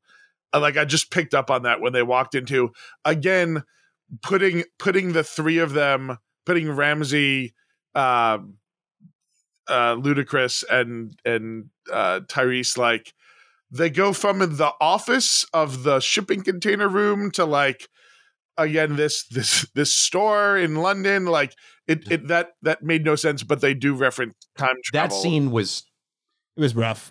I what what is Tyrese throwing in the air? Like I, it, it's the Yeah, worst scene I don't- without Yeah. question of the franchise. I think. it's like what is like this? yeah. Yeah. is there a much longer cut of that? I, I I don't know. Like the whole money vest thing was super weird as well. Like I I don't. Is it powder? Yeah. yeah. What was he? What was that that powder? Like, did he really think that two hundred dollars was going to buy them guns? I don't know. Like, it just none of that whole scene didn't make any sense. But to your point about like where do they go? I mean, rather than James Bond, I would actually put this up against the Mission Impossible series, which again we are also going to get Yeah. a movie with a cliffhanger because we already know that go. there are two parts and it's another series that it right it is mission colon impossible hyphen dead reckoning part one Yeah. is what we are And I'm Yeah. all in. I'm all in on that. but Yeah. that seems to be of like no one's asking like well we need more backstory about you know tom cruise or ving Rhames. like it, yeah like that seems to be where we where we should be going and where you could potentially like swap in and out characters bring in the next generation like that's that's the only place to me le- left to go Yeah, pass the Yeah. torch. Right. Because that's the other thing. They're all getting, I mean, they're not old. They're, they're not old. I want to be clear, but they are getting older. And again, I mean, Dom's kid is what, like, what, eight in this probably? Five? I Yeah. don't know, somewhere in there. Eight or five? Yeah, somewhere something there. like that. Somewhere in there. You know, I don't know. I don't know. I'm, I don't know. Tell me. But either way, I'm saying he's already aged several years since the last one. Right. He's going to be a teenager in the in the next one. You know, I mean, I guess the next one's technically a direct follow up, but like, What is he, Groot? He's just growing up that quick? Yeah, right. um, I think that's a good. I do like the the Mission Impossible approach because the thing I think that you say differentiate it is they don't. You, no one's really invested in the characters. You're you're invested in them enough that you understand The mission at hand. the mission at hand and why they care, and that you care that they Yes. care. But otherwise, it's, it's straightforward. yeah. Laron, wh- I mean, what are your thoughts on on this? Yeah, I, I just don't think there's anything left to do thematically with this. You know what I mean? Like in terms of the family part, like this, that aspect of it just seems like it's been, you know, done to death. So really, they, again, it needs to be something more simplistic. Like they need to leave this world behind and then have a an insular conflict for the last ones. But this is not going to happen because that's not why people come to these movies. You know, they come to see it all. You know, they come to see the spectacle and the the you know the ridiculousness of it all. So while I think that would be a nice a nice like bookend for all of this, I think we're going to get more you know spectacle toward Well, the next ones. And then, and in this day and age, I don't know where the series goes, but in this day and age of we don't really know what's going to make money or not, they're not going to stop making these. No. Now, Vin Diesel does not have a career outside of this. Uh, uh no he's really. he's uh, for real this time they're making another one of those um pitch, Pitch black, Black. movies yeah right oh yeah. I, I mean, I I like this. Okay, great. So, they, I mean, no. If we're if we're really being real, Yeah. yeah, yeah. we love everybody in this movie, but no one really has a. I mean, Brie Larson, whatever, Charlize Theron, whatever, but the main ingredients of these movies don't have a the, career. the, the, outside the of this. core the core Fast Five crew, I Yeah. would say, because like they that's the thing they've to keep upping the ante, they have to keep paying all these actors who do have careers to come in and like elevate Right. the movie. Gal Gadot doesn't have a career. Um, I, I'm not saying I don't like these people. I'm just saying they don't. You know, Tyrese isn't putting out any more hits. Ludacris, they don't. They don't have careers outside of this. They're going to keep making these, and they should. I'm not trying to get in their pockets. Do what you got to do. I, I, but they sh- they should keep doing it. But there's nothing's going to stop this. hmm So this is actually the first of a five part. Sure. Uh, conclusion. I don't know. Even if they go, that's it, and then the ten years They'll do later, prequels or something. yeah, that's they'll do saying. something. Just- just, spin-offs uh, like we don't without Vin Diesel again there's so many things that they have dropped over the years because Vin will EP all of them. He he insists that he'll make money Like, off yeah of it. exactly again like they could give us that Cardi B spin-off film right like there's I'd watch yeah it. we'd all we'd all watch that that Put we could Beyonce get in the I just want excited. we could get the Shaw like give me give me the Jason Statham transporter in in the Fast and Right. Furious right like we we could we could do that You could easily have a Shaw movie with all three of the Shaw Yep. Queenies, Queenie, Luke, Lucas, and uh, Jason Statham, whatever. And then you could very easily have a Hobbs spinoff without any other characters. Yeah. It's just him as a bounty hunter, his him as a cop. You could very easily do that. And Vin puts his name on all of them, so he keeps making money. Yeah. And it's easy. Yeah, you can end this core franchise, like tighten up with a bow. The family's leaving the business behind, but not really. They go their separate ways. They're still interconnected, but if we need to continue on with the franchise, then we get insular missions with each of these people in their own respective spin-offs, which might be fun, you know, like because then you trim the fat and it's just like, hey, remember we did all this stuff, so we have this much intel and we know how to do this, but the missions are no longer about the core of us all doing things together. Well, and they can focus on the stuff that works the best because, uh, you know, as you noted, I really think the Tyrese Ludacris stuff has not been great for a couple of movies now, and so like just yeah, don't make Come a on, you didn't that. like them in space Focus together like that. No, Well, uh, I laughed. I did like no, it's that, terrible. That was That the was- one part I Yeah. did kind of like. That was that was the um uh oh god who who Lucas he- Black, no the one that um sacrificed himself in this John one. Cena. Tell me his name. oh, John John Cena. Cena. That was the John Cena moment um of nine for me where I cackled when they were in space. Yeah. His self sacrifice was ludicrous and, Yeah. Yeah, and Tyrese so in space. Speaking of that, just on just to kind of wrap up the Paul Walker thought of it.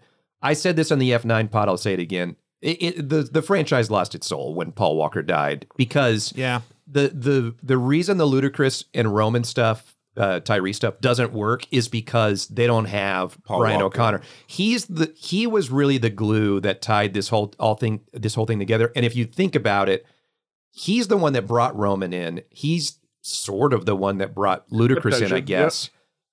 Yeah. So when he's gone, you lose what what brought those together. And the thing about like the reason Roman's character worked was because Paul Walker was, you know, kind of the vanilla character. You know, I mean, I like him; he's got charisma, but he wasn't. There was nothing real the straight, special. the straight man. The straight man. Yeah. You lose him, so they have to play him off of Ludacris. It doesn't work.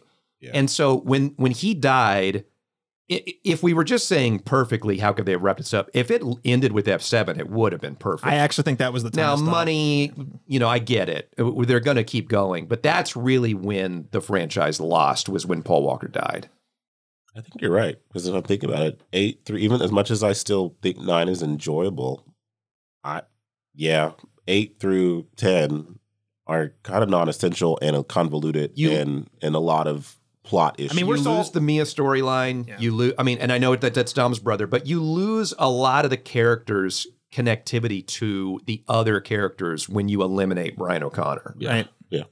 And you know, again, we we said all of us said we're going to keep saying these things on day one. So Yes, I want to yeah, make it clear that we like yeah. them, but I, I hear what you're saying. I, I- think you can head canon a nice ending at seven, or say this is the end of the peak chapter of the series, and then everything after that is just kind of gravy. Yeah, yeah, and I do wonder, like, was Paul Walker really the last person that could have an honest conversation with Vin Diesel to like I- keep him in for- that- like, again, again the behind the scenes. It's the stuff, gift and yeah. the curse. It's the gift and the curse because now Vin, you know, as horrible as it sounds, eliminating Paul Walker as the part of the duo. Vin does whatever he wants. Mhm. He and you're right. I think Paul Walker would be the guy going, "Hey, ho- calm down. We're not going to change this part. We're Yeah. that's that's too silly." Yeah. But but that doesn't happen because now Vin controls it all, and so he can do whatever he wants. One and to reiterate too, I mean, him burning the bridge with Justin Lin is, a, in my mind, is a pretty strong statement because I mean, Justin Lin For sure. really.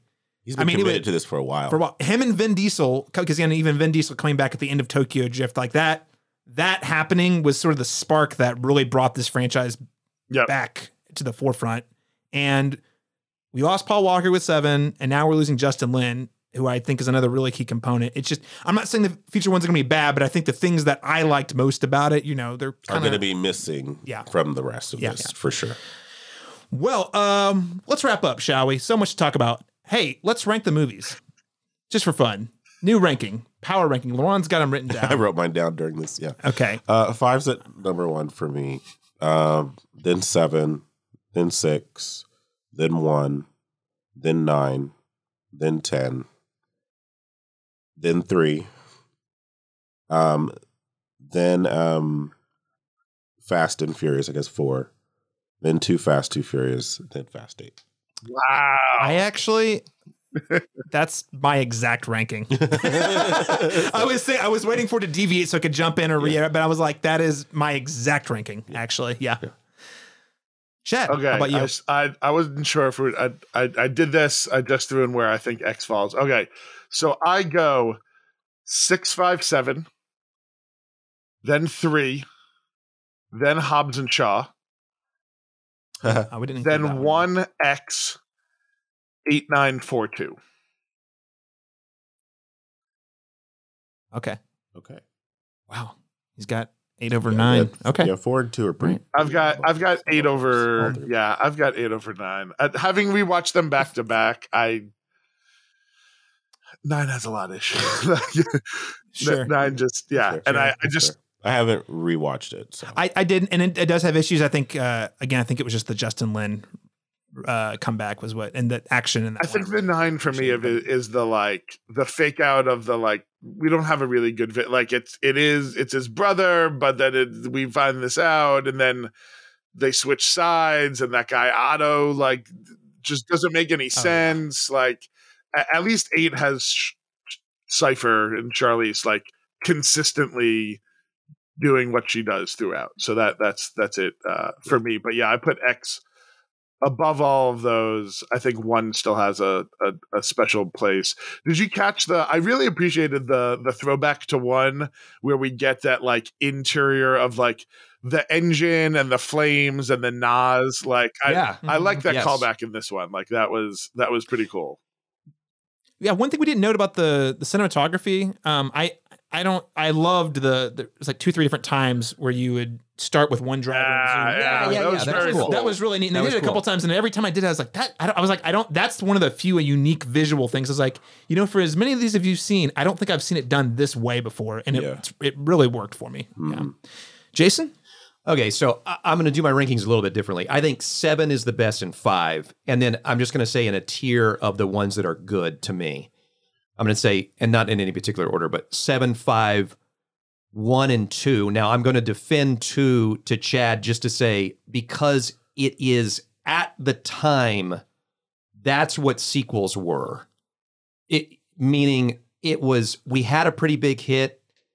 Let's just make another one and change it a little bit. They wouldn't make two like that today. yeah. But when that movie came out in 2003 or four, that's what a sequel was. So I'm going to, and I still think it's kind of I would go with you on that if Vin was in it, but like it, it, it, it Sure. felt like that '80s sequel where like we can't get Schwarzenegger again, so like let we'll just we'll just replace him with Van Damme or something. Yeah, like Sure, sure, sure. Yeah.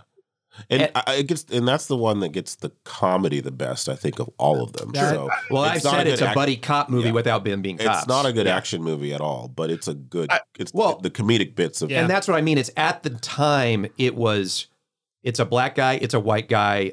It was John Singleton directed it, Boys, Right, Boys right. in the Hood director. so it's like it's funny and we're kind of a fish out of water. We've Yeah. got this caper and we're gonna wa- you know end it yeah. up. I put in enjoyable but in neutral. I put ten and six, and then the bad movies I think are four, nine, ten, and three. So you put oh, this in the bad ones. three hurts. Wow. No, no, no, no. I'm sorry. I said that wrong. Beat it. In neutral, I want six and ten. In bad movies, I want nine, eight, uh, three, and four. Okay. Ooh, three. three's still the reason I have three is because it was also at the time. So I'm Yep. kind of you know going against my own argument. Um, at the time, it was, hey, we have this. We have this IP. We don't really know what to do with it. It's a last gasp of what if we just had all new characters and put it in a different location, and maybe it goes straight to DVD, and maybe we just put it in the theater. And that's that's to me when it was like they had they had no idea what to do with this, so they threw it out. And then Vin, the only reason they got a four was because Vin is at the end of it. If Vin's not in it, that the franchise ends at three. It's over. And it was actually supposed to be straight to DVD, Right. At the time, but was. and when they got Vin, they're like, "Oh, it's, we got to put it on the big." But it's screen now. interesting. You've made me appreciate three a little bit more just because it is shot probably the best of all of these. I- I just think that, you know, like two deviated, you know, with no Vin. So we had this weird tangent over here that felt connected, but not quite the same as the original. And then three went even further on a tangent of its own with none of the characters until the the little button at the at the end. And so it feels like the most like Halloween three of the franchise. You know what I mean? Where it's like it's loosely Right. connected, but not Right. really until we force it to be Yeah. connected. It- you know, into the other ones. So like it's fine on its own, but in the context of the larger story, it feels like the least like It- It's the We Cloverfield paradox of the uh, of the Fast and Furious Oh, franchise. yeah, that's a I, fair. I mean, I think it's been retconned in to like have a, a better place. I, I kind of, I, I agree with you on the like it could have been the end. You know, uh, the thing that I would say though is what it feels like we're saying though going forward is what we want is more threes. Like we we want uh, we want a bunch Yeah. of threes that take single characters, right? Like so if we had Yeah, but based if off we had been introduced to three wasn't Han existing. beforehand, it would have Yeah, been a little bit of a different. But yeah, So Agreed. I'm just going to come in and say, here's the thing. I actually love everything about three, except for one very important thing. I freaking hate Lucas Black in that character. I Yeah. hate it. It actually, like, if Han was the main character, three, I would probably rank in I that. I think you're right. I would be much higher on my ranking. I really don't like that character. No That's offense to the actor. I'm sure he's he's great. He's fine. it's sure just he's wonderful. it- it's just it's the I don't like that. I don't care about that story. I don't like that character. Every time he shows back up in a later movie, I'm like, we got Han. He's the best part. Le- let it go. By the way, Isn't Bow Wow? in Yeah. that movie? Yes. he Yeah, showed up. He By was the in way, my nine. last he was thought- in he was in nine as well. he wasn't It was nine. a nine. That's right. My last thought I'll give you is now just watch the driving. Han's the best driver. Oh yeah, He is. no Oh, doubt. yeah. He's better than Dom. Oh, if you yeah. watch the the just the the as if I know what I'm talking about. If you watch technically the driving, I think Han's the best driver. yeah. Great note to end on, ladies and gentlemen. Those are our thoughts on uh, Fast X. Um, I actually have more notes, but we're just going to bypass it. This movie's silly. Uh, if, I just one fun thing. Not saying you should do this. When F, whenever you can, rewatch the Stinger from F9, and then watch fa- where they put it in Fast X. Han has a different haircut. They Back to the Future. does. Yes. Yeah. it's the same shot, but like he tucks his hair back. But in the last yep. movie, he had short hair. Anyway, Yep. fun note. Yep. Uh, Wigs exist, and they did this. they exactly, and they did this. Um, well, gentlemen, thanks so much for your time uh, on this Sunday talking about how Vin Diesel saved the Catholic Church. It's been quite the quite the fun. uh, where can listeners keep up with you and all the great things you're doing online and out in the world? Chad Parizman. Uh yeah, I am C Parizman anywhere I want to be found. You can find me pretty much anywhere under that name. awesome, Jason Black. Uh, on Instagram, I'm FlickKicks23. I do a shoe pairing with a movie, and I mentioned it on the F9 pod. I'll mention it again. It's only to try and get free shoes, and it has not worked. One of these days, maybe if we start tagging Vin Diesel. I do tag him. Maybe if I had more than 237 followers. Laron Chapman. You can follow me on Facebook under my name, or you can follow me on Letterboxd for all of my reviews at black underscore Senna underscore man. Awesome. And of course, you can follow me on uh, Twitter, Instagram, or Letterboxd uh, at C Masters Talk. That's letter C Masters Talked. And you can find more of our reviews over at thecinematropolis.com or on Twitter at the Cinematrop or on Instagram at the Cinematrop and on Facebook at facebook.com forward slash the Cinematropolis. Like I said earlier, lots of Dead Center coverage coming for those of you who live in Oklahoma. Uh, in fact, one of the programmers, been doing a lot of very hard work. So I encourage you to check it out over at deadcenterfilm.org. Thank you so much for joining us, everyone. We'll catch you again next time when we reunite with Miles Morales and Spider Man across the Spider Verse.